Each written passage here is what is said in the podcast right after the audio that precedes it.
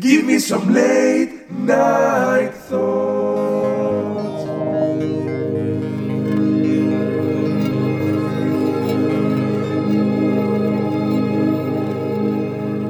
Καλησπέρα και καλώς ήρθατε στο Late Night Thoughts ή αλλιώς το podcast των μεταμεσονύχτιων σκέψεων. Είμαι ο Τάσος Θεοφυλάτο και μαζί απόψε θα αναρωτηθούμε να ποστάρω ή να μην ποστάρω. Αναφυσβήτητα, τα social media είναι η νέα μορφή επικοινωνίας και όχι μόνο με το ευρύ κοινό, αλλά και με τους οικείους μας, όπως είναι οι φίλοι μας, οι γονείς μας, οι συναδελφοί μας κτλ.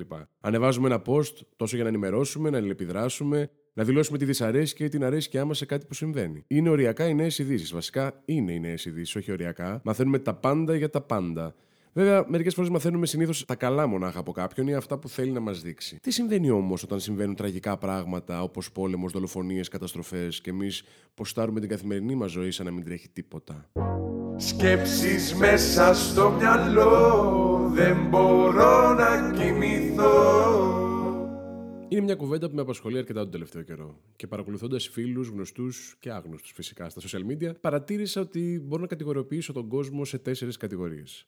Σε αυτούς που ακολουθούν τα πάντα αλλά δεν ανεβάζουν τίποτα, ίσως μόνο να αλληλεπιδρούν. Σε αυτούς που ποστάρουν μέχρι και την παραμικρή λεπτομέρεια και τη ζωή τους. Ευχαριστώ πάρα πολύ. Πάντοτε ήθελα να μάθω πότε κάνεις τα κακά σου. Τώρα είμαι ήρεμος. Σε αυτούς που μοιράζονται και τη ζωή τους αλλά και τα γεγονότα με την άποψή τους μαζί. Και σε αυτούς που ασχολούνται μόνο με τα κοινωνικοπολιτικά γεγονότα. Εγώ νομίζω ότι είμαι κάπου στο ενδιάμεσο ανάλογα με τα κέφια μου. Μοιράζομαι πράγματα που με ενθουσιάζουν αλλά και πράγματα που θέλω πάρα πολύ να επικοινωνήσω για την αποτροπή μιας κοινωνικής αδικίας. Πολλές φορές έχω μείνει στη σιωπή. σω από φόβο, από το ότι δεν ξέρω τι να πω ή το πώς να τοποθετηθώ. Και φυσικά δεν χρειάζεται να ανοίγουμε το στόμα μας και να λέμε πάντα κάτι σε σχέση με ένα συμβάν. Η σιωπή μερικές φορές είναι χρυσός. Αυτό κυρίως γιατί μια είδηση μπορεί εύκολα να πάρει φωτιά και να διαδοθεί με ταχύτητες φωτό, χωρίς να προλάβει παιδιά κάποιος να κάνει έλεγχο της πηγής ή της αξιοπιστίας. Σε παρασύρει το ρεύμα των stories που οι άλλοι να παράγουν και λες: Ωπα, πρέπει να το κάνω κι εγώ. Χωρίς δεύτερη σκέψη και γίνεσαι κι εσύ ένα ακόμα παπαγαλάκι. Φυσικά σε όλο αυτό το πράγμα έχει ευθύνη ο πρώτος που το δημοσιεύει.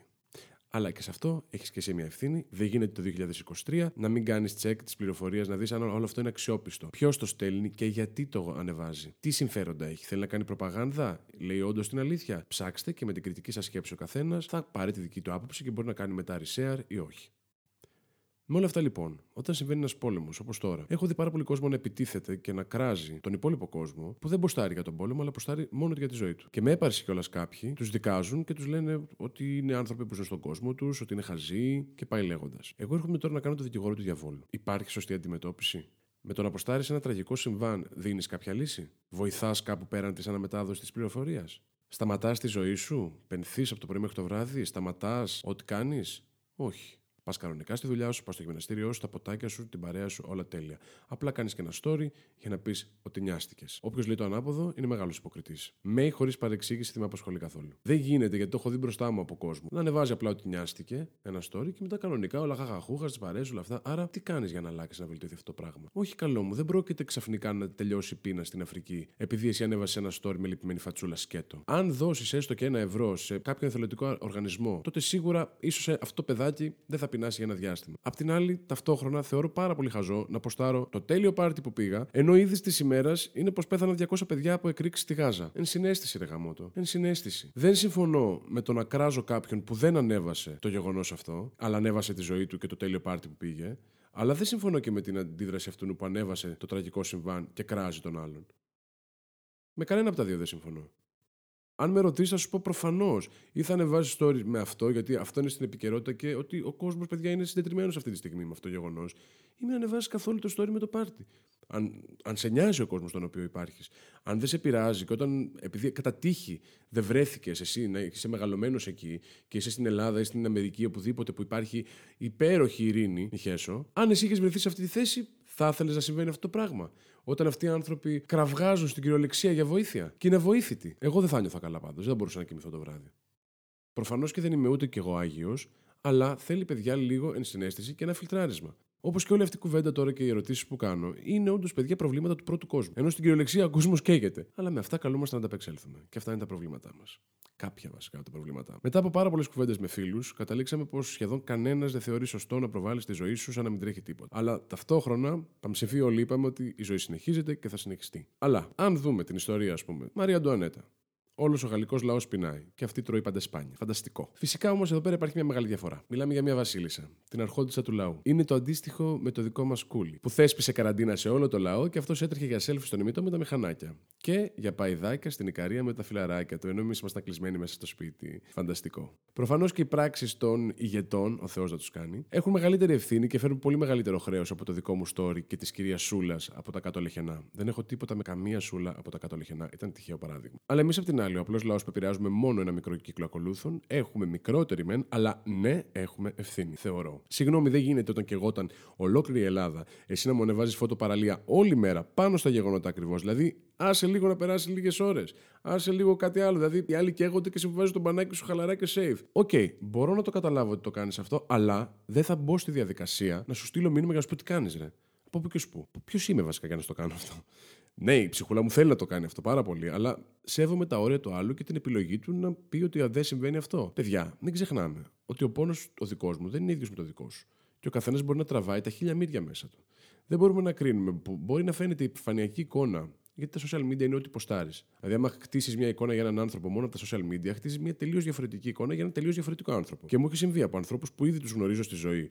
Άμα τους έβλεπα, το έχω σκεφτεί, αν τους έβλεπα μόνο από τα social media, θα είχα μια τελείως διαφορετική άποψη, ας πούμε, για το φίλο μου. Ότι, α, αυτός είναι έτσι, είναι αλλιώς. Ενώ, άμα το δω στην πράξη, το καταλαβαίνω και το δικαιολογώ, ρε παιδί μου, OK, και κάνω connect στην εικόνα που δηλώνει με αυτή που είναι.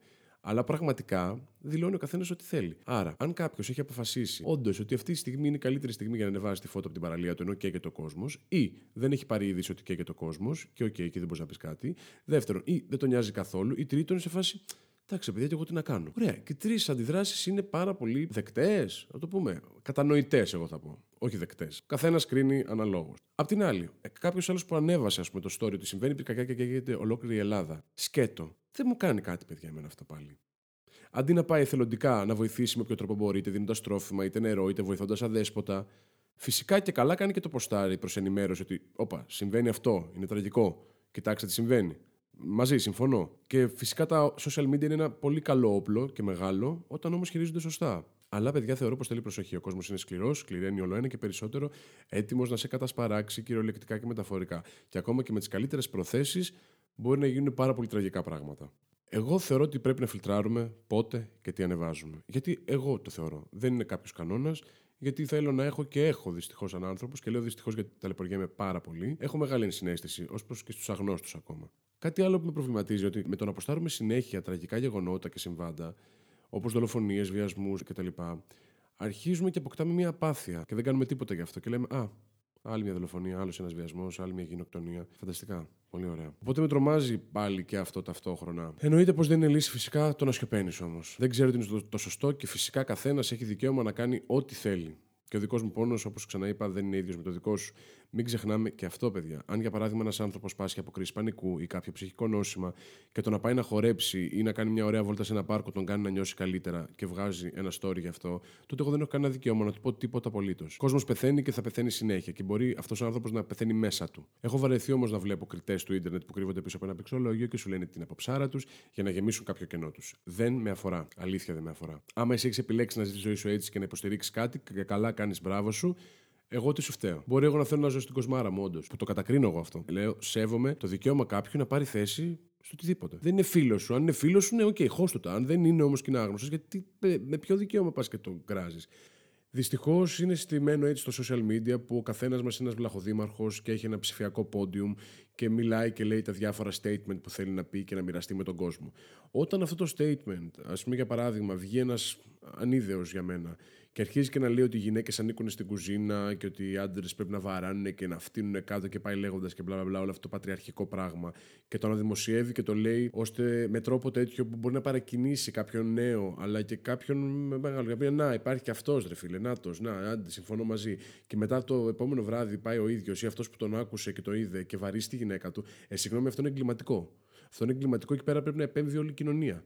Αλλά καταλαβαίνετε ενώ εκεί πέρα έχεις κάθε δικαίωμα γιατί πάει και παραβιάζει τα δικαιώματά σου. Τα ανθρώπινα δικαιώματα. Είναι άλλο παπά Ευαγγέλιο. Εγώ μιλάω για την απλή, ε, για το απλό ποστάρισμα ιστοριών ή post.